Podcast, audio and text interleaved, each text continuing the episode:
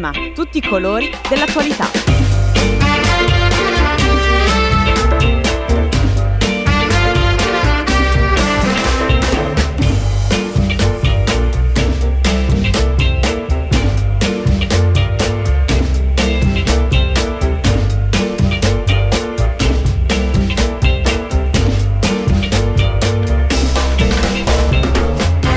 Buongiorno, buongiorno a tutti e a tutte, sono le 9.35 minuti, bentornati a Prisma qui su Radio Popolare.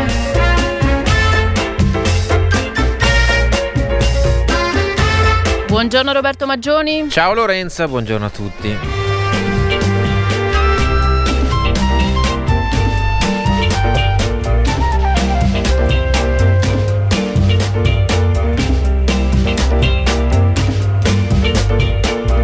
Ancora una volta la guerra in primo piano, oggi parleremo in particolare di diplomazia, di eh, chance per esempio per questo eh, piano che riguarda l'approvvigionamento di grano eh, proposto da Mario Draghi alle parti che potrebbe, qualcuno dice, essere la via no? per poi trovare un... Um, come dire, un filo da tessere fra le due parti anche su, sul terreno. Un primo step per avviare, per riavviare il dialogo tra, tra le due parti. Ieri eh, Draghi quantomeno ha raccolto una disponibilità a discuterne da parte di Putin.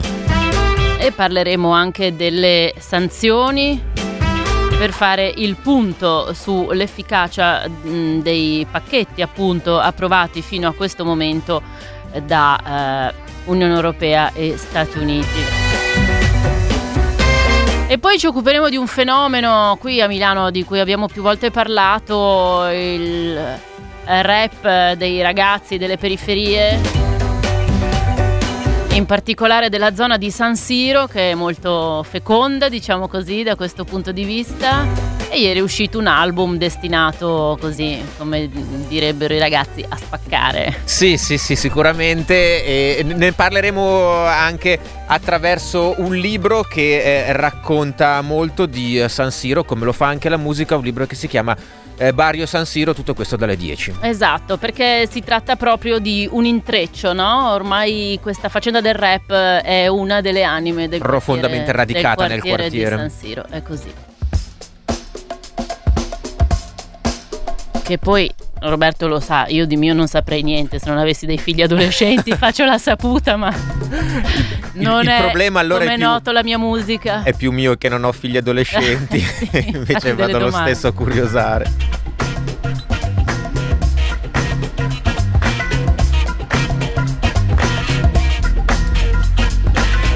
Torniamo, torniamo, seri, vi presentiamo subito il primo ospite della puntata di quest'oggi che è l'ambasciatore Giampaolo Scarante, oggi insegna teoria e tecnica della negoziazione internazionale alla Facoltà di Scienze Politiche all'Università di Padova, è stato tra l'altro capo di gabinetto del Ministero degli Esteri e consigliere diplomatico del Presidente del Consiglio in passato. Buongiorno ambasciatore e bentornato a Prisma, ben ritrovato. Grazie, buon, grazie buongiorno a voi tutti avrà seguito questo tentativo di Mario Draghi, che tra l'altro arriva a stretto giro dopo oh, quello di, mh, mm, del, del, ministro degli esteri Di Maio, che sembra proprio non essere andato a buon fine, no? mm. l'ha, bocciato sonoramente ieri Lavrov, l'altro ieri.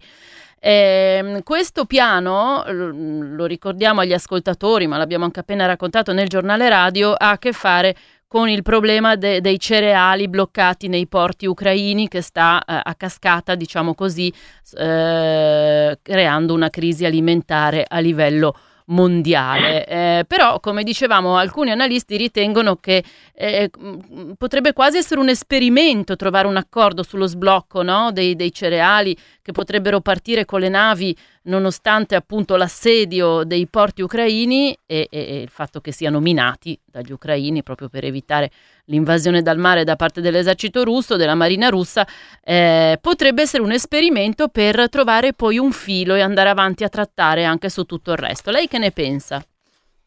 Ma guardi, io penso innanzitutto che gli antichi greci, che ne sapevano più di noi, dicevano che le guerre iniziavano in un modo e poi al di là della volontà degli uomini prendevano vie inaspettate. Credo che la guerra in Ucraina abbia questa caratteristica. È iniziata come una guerra di difesa, lo ricorderemo tutti, poi si è trasformata in una guerra diretta a indebolire la Russia e oggi è una guerra sostanzialmente di logoramento in cui presumibilmente vincerà chi, terrà, chi butterà più uomini e più mezzi nell'arena. Ora, di questi tre scenari, proprio l'ultimo è quello che è meno adatto alla negoziazione, perché quando qualcuno pensa al logoramento, finché il logoramento non appare evidente, non ha voglia di negoziare. Quindi oggi si parla molto di guerra e poco di pace. E ha fatto bene Draghi a telefonare a Putin a parlare del problema alimentare e anche ha fatto bene l'Italia a presentare un piano, anche se l'ha fatto in maniera un po' maldestra, un piano di pace in quattro punti. Sul tema della crisi alimentare se ne parla da tre mesi, oggi diventa acuta, improvvisamente diventa al centro dell'attenzione, ma da già tre mesi fa era abbastanza chiaro che minando i porti, danneggiando le vie di comunicazione, impedendo la coltivazione, la crisi alimentare sarebbe arrivata.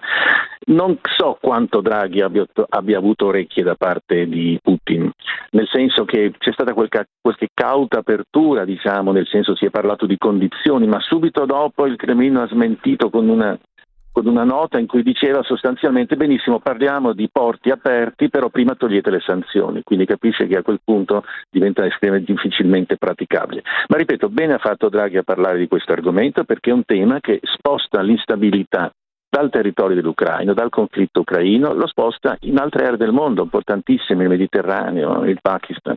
Quindi è un tema importantissimo che credo vada affrontato e che credo vada affrontato in un contesto ampio dicendo che la migliore soluzione alla crisi alimentare è trovare una tregua subito alla guerra e possibilmente avviare dei negoziati di pace.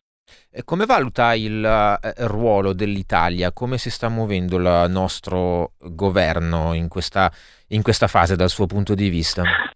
Ma c'è stata una fase iniziale in cui il nostro governo non si è mosso per nulla, è stato in una cauta attesa per varie ragioni, abbastanza imprevedibile, abbastanza difficile da interpretare. Oggi l'Italia si muove di più. Si è mossa con questo piano, questo piano di pace, un piano che dicevo prima esposto in maniera un po' maldestra, perché è stato un piano elaborato e presentato alle Nazioni Unite, cioè sostanzialmente è stato presentato il 18 marzo al segretario generale Gutierrez, ma non ha avuto nessun'altra preparazione non ci sono state missioni eh, che spiegavano il piano alle parti interessate o no. E quindi le parti in gioco hanno avuto oh, facile, la, la, risposta facile è stata non lo conosciamo, non sappiamo cosa dice. L'ha detto Zelensky, ha detto immediatamente lo stiamo valutando ma ancora non so cos'è, non l'abbiamo ricevuto. Presumo lo stia ancora valutando perché poi non si è più espresso. Lavrov, il ministro degli esteri russo, addirittura ha avuto una reazione come posso dire, mai vista o mai sentita nell'ambito delle relazioni internazionali. Non solo eh, stroncando il piano dicendo che era frutto di politologi locali basato su fake news, ma addirittura attaccando direttamente la persona del nostro ministro dicendo che lo faceva per autopromozione personale, quindi è un attacco durissimo. Quindi le parti interessate sono state sicuramente negative, ma la cosa che mi ha sorpreso di più è stata proprio il vertice dell'Unione Europea che si sono mostrate estremamente negative sul piano italiano. Borrell, l'altro rappresentante per la politica estera, anche lui ha detto naturalmente non l'ho visto, non lo conosco, però ha detto subito in ogni caso dice tutte le truppe tru- eh, russe devono ritirarsi dai territori ucraini, quindi anche quello significa tagliare le gambe al piano italiano. La von der Leyen ha rincarato la dose dicendo anche lei che non lo conosceva, ma che in ogni caso dice che l'Ucraina deve vincere la guerra. Quindi vedete, questo piano italiano è stato accolto molto male, presentato molto male, però ha fatto male l'Italia a presentarlo? No, ha fatto bene, perché ha messo di nuovo, perlomeno ha messo la parola pace all'attenzione internazionale, parola che è praticamente scomparsa dall'orizzonte negli ultimi tempi. Quindi bene ha fatto l'Italia, purtroppo gli esiti non sono stati granché incoraggianti, ma uno sviluppo interessante. Perché è stato accolto così male anche dagli altri paesi europei, dai principali paesi europei, questo piano italiano? Ma eh, guardi, c'è una ragione tecnica e una ragione sostanziale. La ragione tecnica gliel'ho detta quando ho rifinito la presentazione del piano italiano un po' maldestra, nel senso che un piano di questo tipo, eh, che va presentato a una serie di attori, naturalmente gli attori principali sono i contendenti, ma anche una serie di attori molto importanti, europei, atlantici, va preparato con molta attenzione va presentato con missioni specifiche in cui si spiega, si, si, si, racconta esattamente. Questo non è avvenuto assolutamente e quindi naturalmente tutti hanno detto non lo conosco, non l'ho visto, aspetto che mi venga presentato e frasi del genere.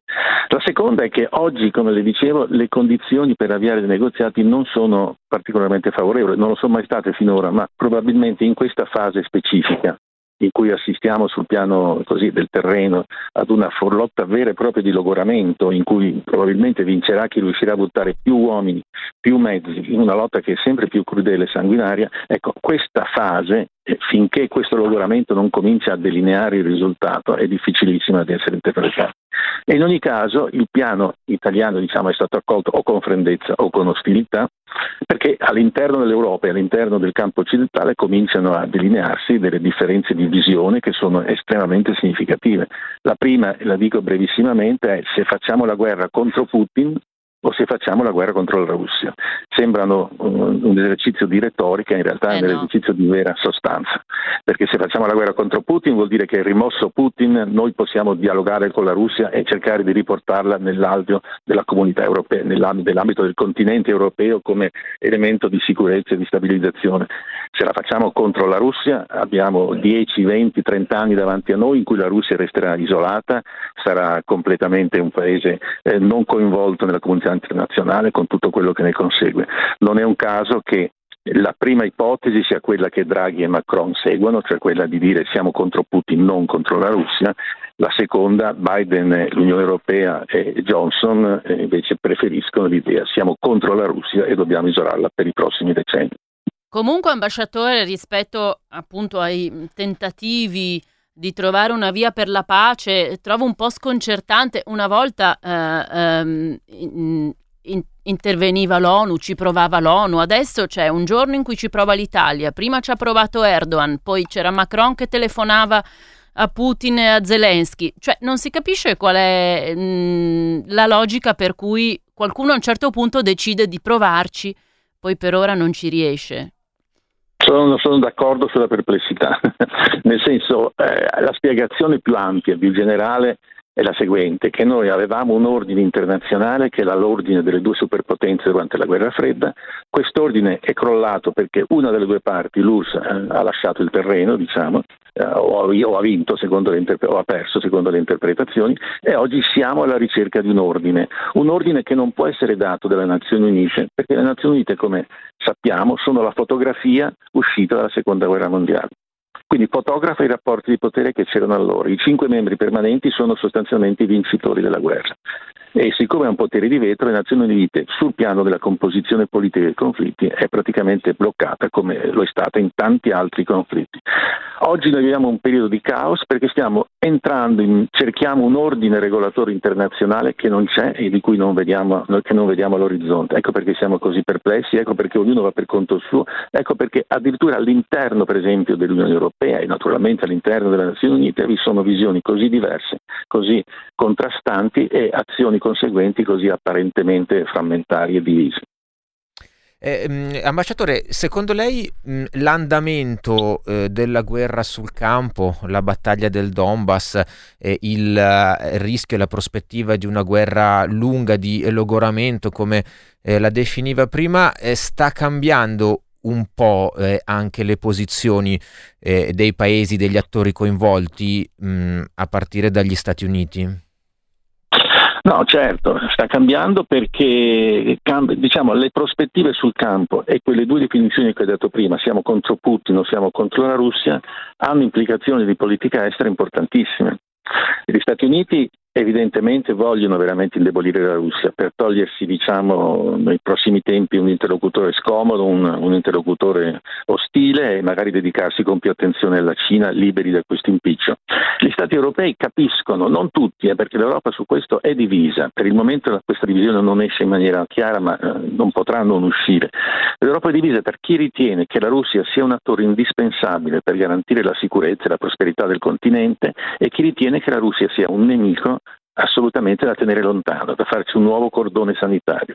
Quindi queste due visioni che per il momento non sembrano emergere in maniera chiara, emergeranno sempre di più e questa fase del conflitto prolungata aiuterà l'emersione di queste differenze e con conseguenze credo al momento imprevedibili. Eh, anche perché poi eh, bisognerà capire e, e gli obiettivi. Mh, nei giorni scorsi, ad esempio, il New York Times eh, diceva che non è un obiettivo realistico la riconquista di tutti i territori, compresa eh, la Crimea, mh, criticando un po' anche eh, l'approccio americano. Zelensky è stato molto eh, duro in questi ultimi giorni dicendo che l'Ucraina non può cedere alcun eh, territorio. Come vanno interpretate da un punto di vista e anche della mh, e, e diplomazia e della comunicazione queste eh, parole di Zelensky molto, molto dure? Sono, vanno annoverate nelle schermaglie pre-negoziato. Eh, nel prenegoziato, lo si è sempre fatto anche in tempi antichi, si sonda l'avversario indirettamente lanciando delle, delle provocazioni o delle, delle, tesi estreme. Ma nessuna pace, se noi guardiamo la storia dell'uomo, possiamo vederlo chiaramente, nessuna pace si è mai fatta su posizioni radicali. Ogni pace è stata frutto di, di, di, di, compromesso. La stessa parola pace viene dal latino pactum, cioè praticamente presuppone due che negozino qualcosa. Allora, le posizioni radicali che noi oggi abbiamo, e non sono solo di Zelensky, dell'Ucraina e degli Stati Uniti, sono anche dentro l'Unione Europea, pensiamo alla Polonia per esempio.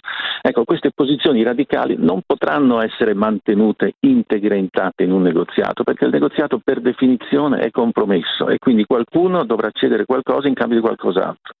Ecco perché oggi queste posizioni si possono esprimere, perché non c'è il negoziato. Il giorno che il negoziato avvia, io credo che avremo un, una modifica di queste posizioni, cosa che mi auguro insomma, venga prima possibile. Ambasciatore Scarante, grazie per essere stato con noi e buona giornata. Anche a voi, arrivederci. Arrivederci. A Giampaolo Scarante, è stato ambasciatore, oggi insegna teoria e tecnica della negoziazione internazionale all'Università di Padova. E buongiorno anche a Francesco Giumelli, che insegna invece relazioni internazionali a Groningen in Olanda e ha lavorato mh, proprio sul tema delle sanzioni e degli effetti nei conflitti armati, su cui vogliamo interpellarlo questa mattina. Buongiorno professore. Buongiorno, grazie per l'invito, buongiorno a voi. Qual è la sua valutazione dopo tre mesi di guerra? Le sanzioni sono partite quasi subito, approvate a gran velocità e anche imponenti, diciamo, rispetto al passato, sebbene sappiamo che sul fronte, per esempio, eh, dell'energia eh, tutto va molto a rilento per le ovvie ragioni di eh, così, incompatibilità fra cosa vorrebbero fare alcuni paesi e altri. Certo, ehm, intanto sicuramente le sanzioni di questa entità e di questa velocità sono, sono una, una, rarità nella storia delle sanzioni.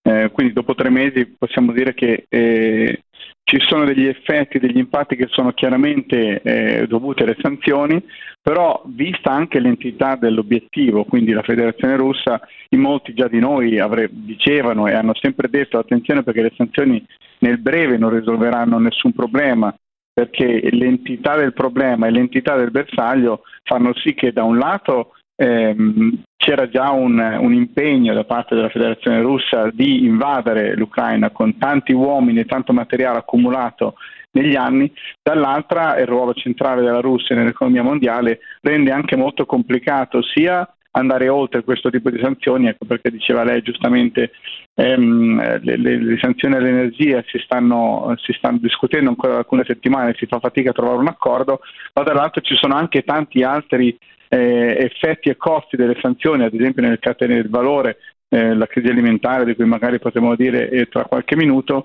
rendono difficile anche capire esattamente quanto tempo possiamo tenere queste sanzioni alle condizioni di oggi. Sicuramente le sanzioni oggi stanno eh, riducendo le capacità militari della Russia, eh, nel, nel, medio, diciamo, già dopo tre mesi vediamo che l'entità e l'impatto della, delle, diciamo, della guerra nell'Ucraina si è ampiamente ridotto, prima c'era una guerra su ampia scala su tutto il paese, adesso le operazioni militari sono sostanzialmente limitate al Donbass e poi si stanno iniziando ad avere eh, avere un'idea di cosa possono fare le sanzioni nell'economia russa nel medio-lungo periodo e mi riferisco a tutte le varie componentistiche e prodotti tecnologici che ad oggi in Russia non possono essere prodotti, che però sono fondamentali per tutta una serie di eh, servizi a partire dall'aviazione, dai trasporti, eccetera. Quindi le sanzioni stanno, facendo, stanno avendo un impatto importante nella crisi e bisogna vedere se eh, questi, diciamo, questi, questi costi che noi stiamo, stiamo, sostenendo possono essere sostenuti nel lungo periodo per, per eventualmente avere un effetto anche più eh, duraturo. E chiudo dicendo che tutto però si gioca ehm, all'interno di un contesto globale, ovvero è una corsa contro il tempo, diciamo, da una parte l'effetto delle sanzioni che possono avere nel medio periodo, dall'altra la capacità della Russia di o sviluppare una, una, produzione interna molto difficile da fare oppure avere il supporto di altri attori. È lì che secondo me si gioca la partita nel medio-lungo periodo. E lei che scenario vede, professor Giumelli, sul lungo eh, periodo? Queste sanzioni col passare del tempo eh, rischiano di aumentare i costi eh, per noi e quindi di costare di più per uh, Europa e Stati Uniti o uh, invece per la Russia? Qual è lo scenario che intravede lei? Allora, sicuramente a queste condizioni le sanzioni stanno costando molto di più alla Russia che a tutti gli altri. Eh, se voi pensate sostanzialmente la vita diciamo, che stanno facendo tutti quelli fuori dalla Russia è più o meno uguale con l'eccezione di alcuni prezzi che, che, sono aumentati per quanto riguarda energia, filiere alimentari, eccetera. Quindi però sostanzialmente noi siamo ancora in un'economia di pace, mentre la Russia è già da tanto in un'economia di guerra. Quando noi guardiamo il valore del rublo, ad esempio, molti dicono ah, ma il, il prezzo del rublo è molto alto, quindi la Russia ha tenuto alle sanzioni, in realtà quello è il prodotto di di decisioni di economia di guerra, cioè le, tutti i soldi che entrano in Russia adesso sono, sono ridiretti sosten- nel sostentamento, nel sostenere il rublo e quindi anche tutti quei soldi che di solito andrebbero negli investimenti sono oggi dedicati interamente a quello. Se un paese smette di fare investimenti, un paese sta mettendo un'ipoteca sul proprio futuro perché poi immaginatevi un paese, qualsiasi paese, senza fare investimenti di qualsiasi tipo per due anni, mentre tutti gli altri li fanno. Chiaramente si crea un gap molto molto difficile da mantenere. Quindi credo che al momento, e, e se rimangono così le cose, le sanzioni stiano, stiano, avendo un ruolo molto più pesante sulla Russia rispetto a, sugli altri paesi. Poi l'altra cosa che voglio dire per quanto riguarda gli scenari è che il costo che noi vediamo di queste sanzioni in realtà è un costo mascherato dalle sanzioni, ma è un costo più grande, ovvero un costo che alcuni paesi stanno decidendo di pagare per ricostituire le loro economie, eh, meno globalizzate e più regionalizzate. E questo è un, grosso, è un grosso dibattito che dovremmo avere, è una grossa possibilità che esiste di uscita da questa crisi di un'economia molto meno globalizzata e molto più regionalizzata. Lo scenario invece più diciamo, ottimista è che le, alcune, poco probabile, ma io spero comunque possibile, che ci sono le grandi, eh, che, le grandi potenze, i grandi stati o i grandi blocchi, se ci vogliamo mettere anche l'Unione Europea, si mettano d'accordo nella gestione di questa crisi e quindi se Cina, Stati Uniti e l'Unione Europea riuscissero ad avere un accordo su come gestire questo mondo nel XXI secolo, bene, questo potrebbe essere uno scenario più ottimistico nel dire che l'economia può rimanere globalizzata a certe condizioni e questi tre grandi blocchi potrebbero essere da garante a un'economia eh, mondiale che altrimenti diventerebbe inevitabilmente più regionalizzata. E questo ha dei costi per, per, molte, per, per tanti, costi che non siamo ancora bene in grado di, di quantificare. E anche in, questo, anche in questo caso, guardando un po' avanti, la Russia sta riuscendo a mh, eh, riposizionare la sua economia, il suo export, eh, guardando appunto al resto del mondo e meno all'Occidente oppure no? È molto presto per dirlo, i dati adesso sono anche difficili di, di, difficile lettura, ci sono alcuni segnali, alcuni trend e al momento quello che sta succedendo è una dedollarizzazione dell'economia russa e questo più o meno sta, sta avvenendo, però ripeto, quello che dicevo prima, costi altissimi che ancora oggi noi eh, non abbiamo, non, non è difficile quantificare. Per quanto riguarda invece il commercio, ancora no. Eh, sono, c'è ancora molta paura, c'è molto attendismo anche da parte di tutte le altre potenze. L'evasione è una possibilità, una, la, la circonvenzione delle sanzioni è una possibilità, però stiamo parlando da un lato la Russia è un paese troppo grosso per crollare per delle sanzioni, dall'altro lato la Russia è un paese troppo grosso per essere sostenuta solamente dall'evasione. Cioè parliamo di un paese che per l'amor di Dio non è un'economia, molti dicono è un'economia grande come quella, a volte si sente la Spagna, a volte la Bulgaria, mm. però vuol dire che sono economie grandi, non vuol dire che sono economie piccole, se parliamo delle prime 15 economie del mondo, comunque è un'economia grande, quindi è troppo grossa per essere sostenuta dall'evasione, quindi è difficile pensare che anche nel lungo periodo tutto l'approvvigionamento tecnologico che oggi avviene solo o principalmente nell'Occidente possa essere sostituito eh, o con produzione interna, che è praticamente impensabile. Già oggi eh, ci sono alcune evidenze aneddotiche,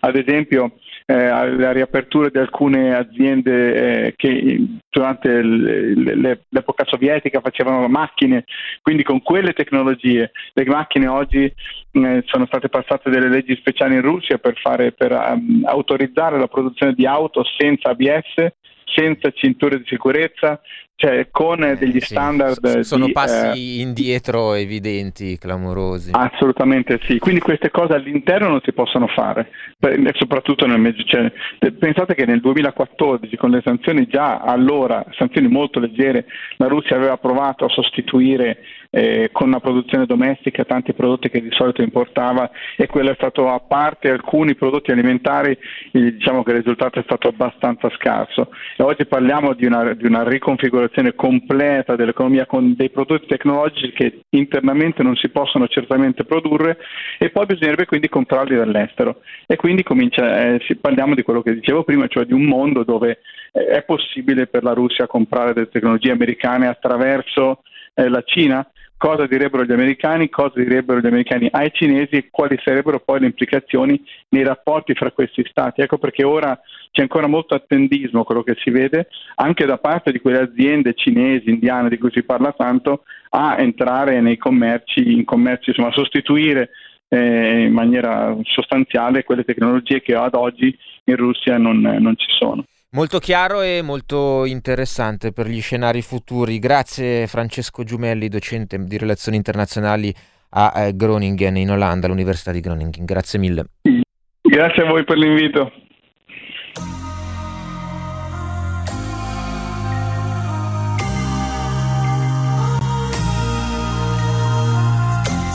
Un omaggio anche qui a Prisma a Andy Fletcher dei Depeche Mode, comparso ieri.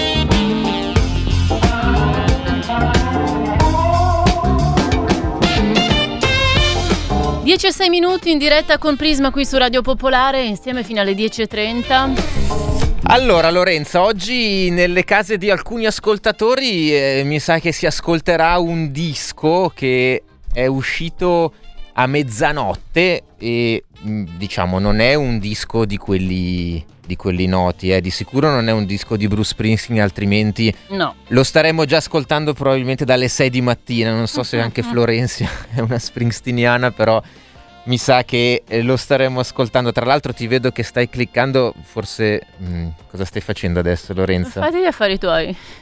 No, ah no, perché se no eh, qualcun altro potrebbe prenderli al posto tuo questi biglietti del tour di Springsteen. Eh, sono ore delicate, ore complicate. Sono ore delicate e sì, no, perché oggi esce un disco che mm, in realtà più che gli ascoltatori mh, mm, probabilmente si ascolterà sì nelle case dei milanesi e non solo, ma per capire che cos'è bisognerebbe forse affacciarsi alla cameretta dei figli adolescenti, diciamo gli under 18. Sì. Eh beh sì, sì, questo, questa è la loro musica in questo momento e niente, quelli di San Siro ci sanno fare da questo punto esatto, di vista. Esatto, di cosa parliamo? Di questi ragazzi qui.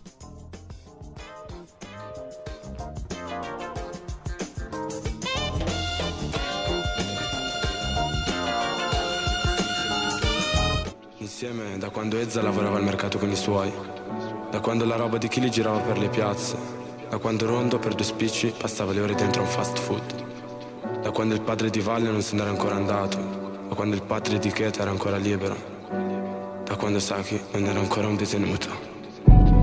Sevenzo è famiglia, Sevenzo è culto, Sevenzo è tutto.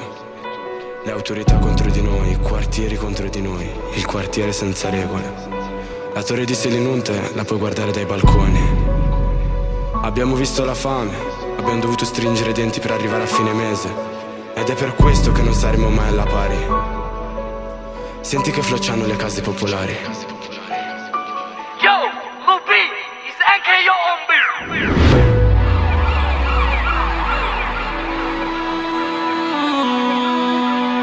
È la Seven Zoo. Uh lo zoo di zona 7 potremmo... I, I, ragazzi dello zoo di, di zona 7, sì, questa notte è uscito il primo disco loro perché appunto Rondo da Sosa, Neima, eh, Ezza, Kilmone, Vale Pain, Saki, Keta hanno fatto cose da soli, ma questo è il primo disco che fanno insieme e che ovviamente parla tanto di San Siro e di Milano.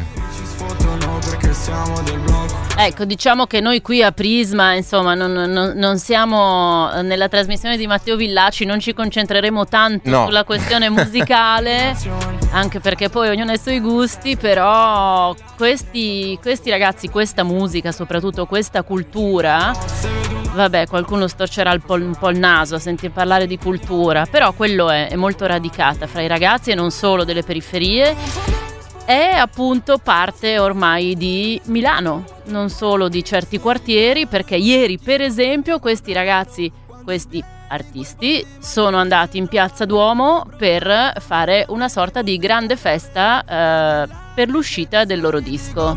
E eh, tutta Milano, in una certa generazione, in un certo ambiente, li stava aspettando.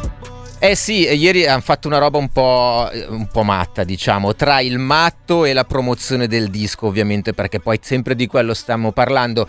Eh, ieri avevano noleggiato un eh, bus scoperto, tipo quello eh, che ha usato il Milan per festeggiare lo scudetto, e avrebbero voluto eh, fare un mini tour in città per incontrare i fan e promuovere il disco.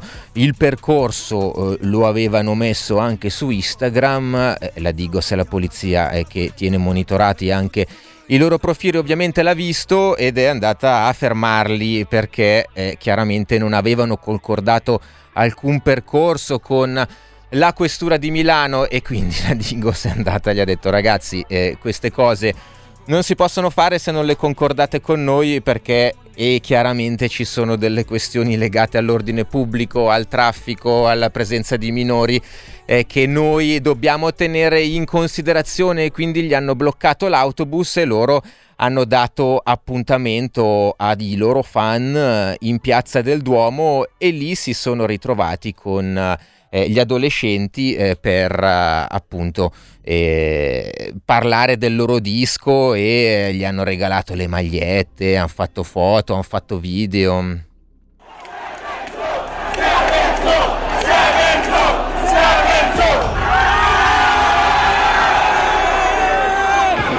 Chi erano questi che sono arrivati, sono andati via suonando il classo? di San Siro.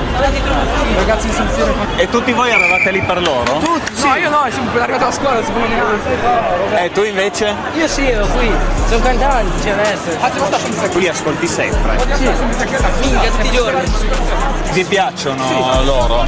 Sì, sono bravi ragazzi. Il nostro Luca Parena è un po' sbigottito dalla scena che gli si è parata davanti quando è arrivato in Piazza Duomo, in effetti erano veramente tanti.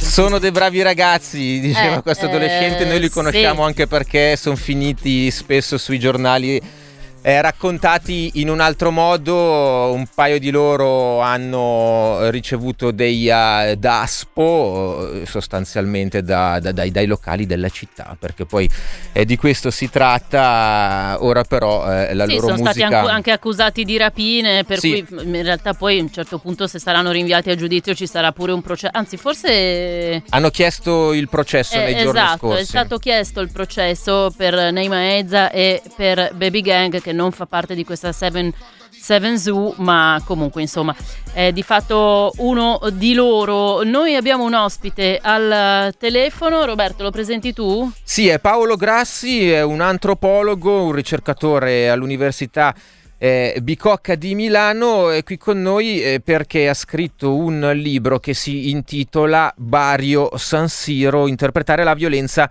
a Milano. Buongiorno Paolo, ciao, benvenuto. Buongiorno, buongiorno a tutti e a tutte. È Perché appunto eh, i rapper che oggi fanno uscire il loro eh, disco e di cui abbiamo parlato, la Seven Zoo, fa base proprio a San Siro, eh, che è il quartiere nel quale tu hai eh, lavorato in questi ultimi anni e che è al centro di questo tuo eh, libro. La prima cosa che volevo chiederti eh, in realtà è un po' legata alla musica, cioè se anche eh, nel tuo libro eh, c'è entrata in qualche modo eh, la musica e che quartiere hai visto eh, intrecciato con eh, gli adolescenti che eh, fanno rap e che lo stanno ehm, rendendo famoso, mh, è, è il caso di dirlo, in buona parte dell'Europa e degli Stati Uniti, perché poi eh, le visualizzazioni vengono e gli ascolti arrivano anche eh, eh, da lì. E tu come, come l'hai vista la musica a San Siro? Come è entrata nel tuo libro?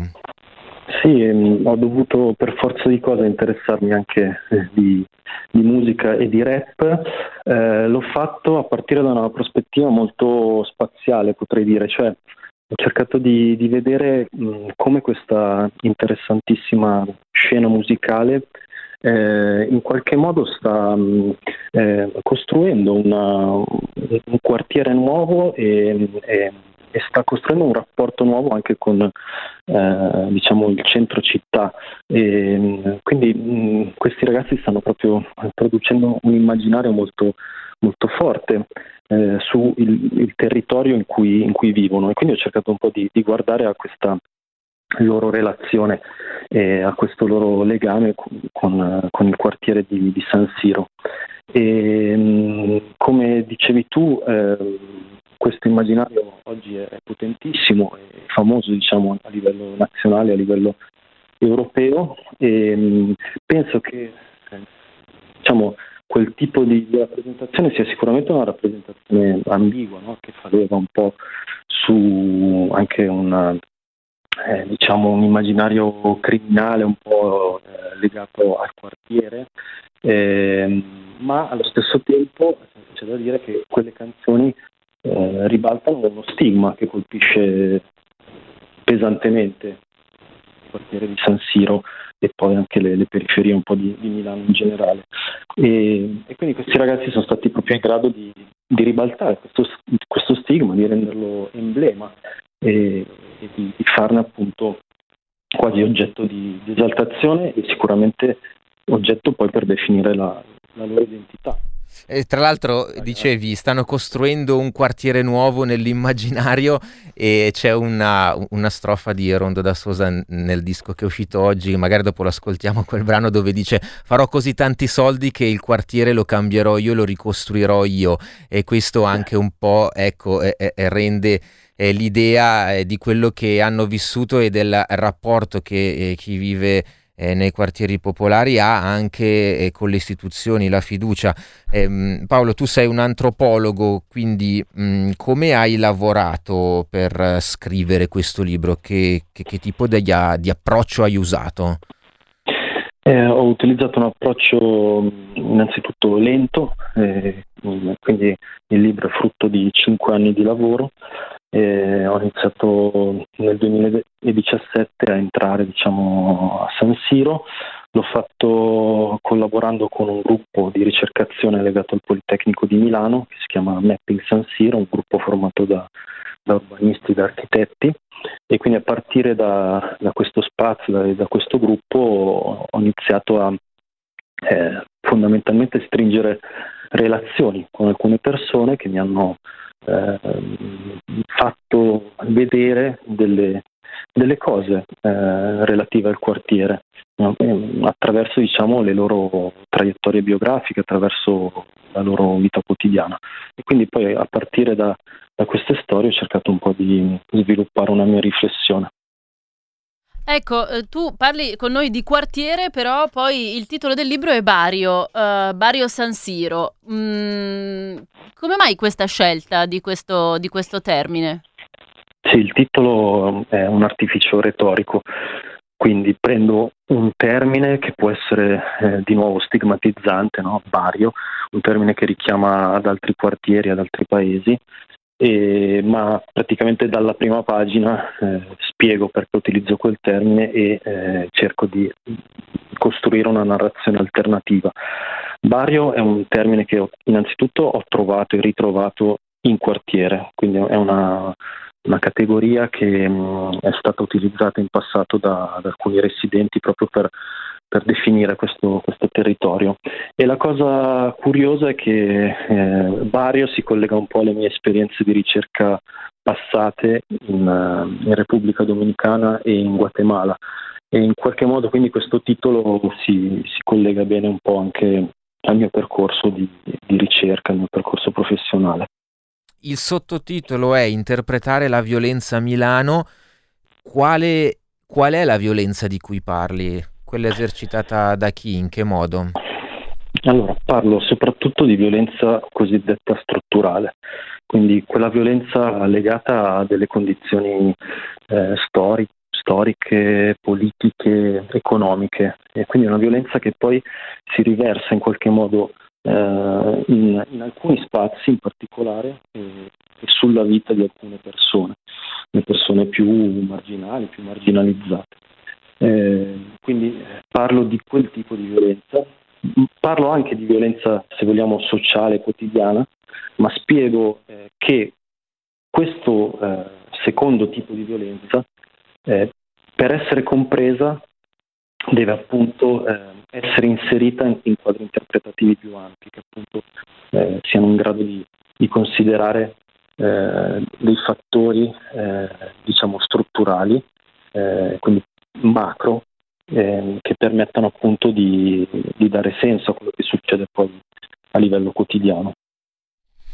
Mm, San Siro è un quartiere, come dire, eh, degli estremi, cioè mh, mm, è povero ma è circondato da quartieri ricchi, è il quartiere mh, mm, più giovane di Milano ma con tantissimi anziani, quindi con una eh, convivenza complicata tra generazioni diverse convivono i, i vecchi milanesi e, e, e, tutti i nuovi immigrati che sono arrivati in città. Eh, ci sono delle scuole frequentate soltanto dai, eh, dagli italiani bianchi e altre eh, eh dagli immigrati. come, di che cosa ha bisogno eh, questo quartiere per... Um, creare, per migliorare la vita a questi eh, suoi abitanti e a questi estremi che convivono? Sì, chiaramente è un tema molto, molto complesso che cosa fare. Mi sentiamo un po' male Paolo, magari devi mettere mh, mm, il telefono meglio. Sì, eh, spero che adesso sia meglio.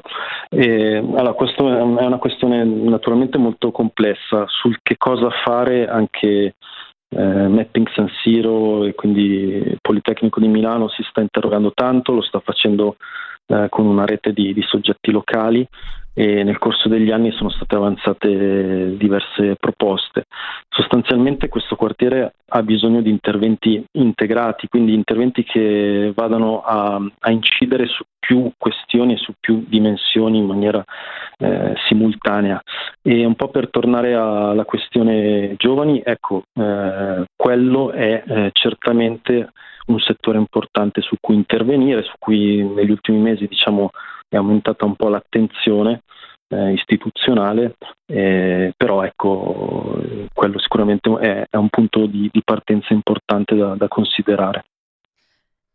Paolo Grassi, grazie di essere stato con noi e risentirci. Alla prossima. Grazie a voi. Grazie Paolo, il libro Barrio a San Siro, no, anzi senza la Barrio San Siro. Edito da Franco Angeli. Yo. Yo. Vengo da un sistema dove tu non puoi fallire. La vita è come un tunnel, devi arrivare alla fine. Questa merda scorre dentro il sangue come adrenalina. Quattro arabi su un bel si fan fare una brutta fine. Oh, chiedilo al mio dog come stava al beccaria. Ti becchiamo nel tuo blocco, poi preghi l'Ave Maria. Giriamo di notte affiliati con energia. Il mio negro usa Waze, non ci becca la polizia. Se risponde al telefono, lui non ti dice pronto. Sarò così ricco che sto blocco me lo compro. Una convo oltreoceano per chiudere un accordo. C'è chi parla troppo e pure chi non lo fa proprio. Ho visto amicizie sgretolarsi come cenere. Ho visto mia madre piangere tutte le sere. Ma non ho mai visto i miei nemici nel quartiere. Una scelta sbagliata nella vita può decidere. Come una carezza data sul tuo volto fragile. Non ero colpevole, ma tu non puoi capire. Quanto corso per togliermi da ste vipere. Non lo sai mai che davanti sono che fai fatti o se fa bla bla. Se non vero amico quando ti gira e ti sparla La mente è una gabbia quindi scegli tu se chiuderla Scegli come viverla. Quelli come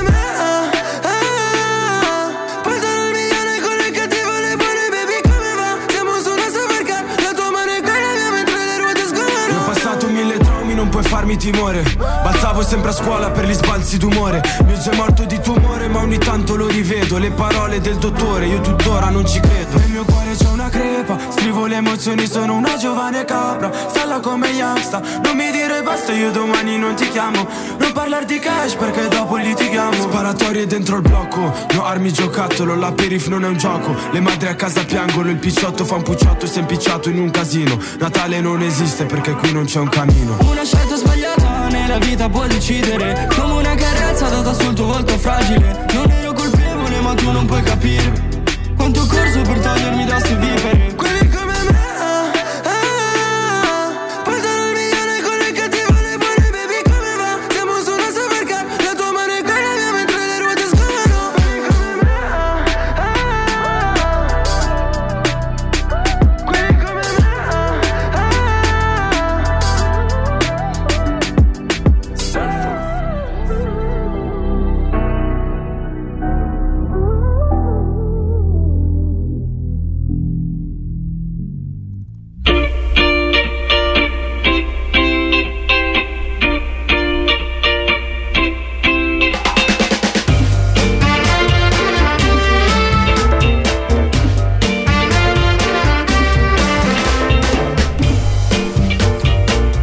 Stavo leggendo un commento su YouTube eh, sotto al video di questa, di questa canzone e che mm, è piuttosto azzeccato secondo me che dice di, di, Simone e dice voi che siete la generazione più odiata e amata quelli più giudicati dovete e potete e ne sono sicuro cambierete questo paese che vi oltraggia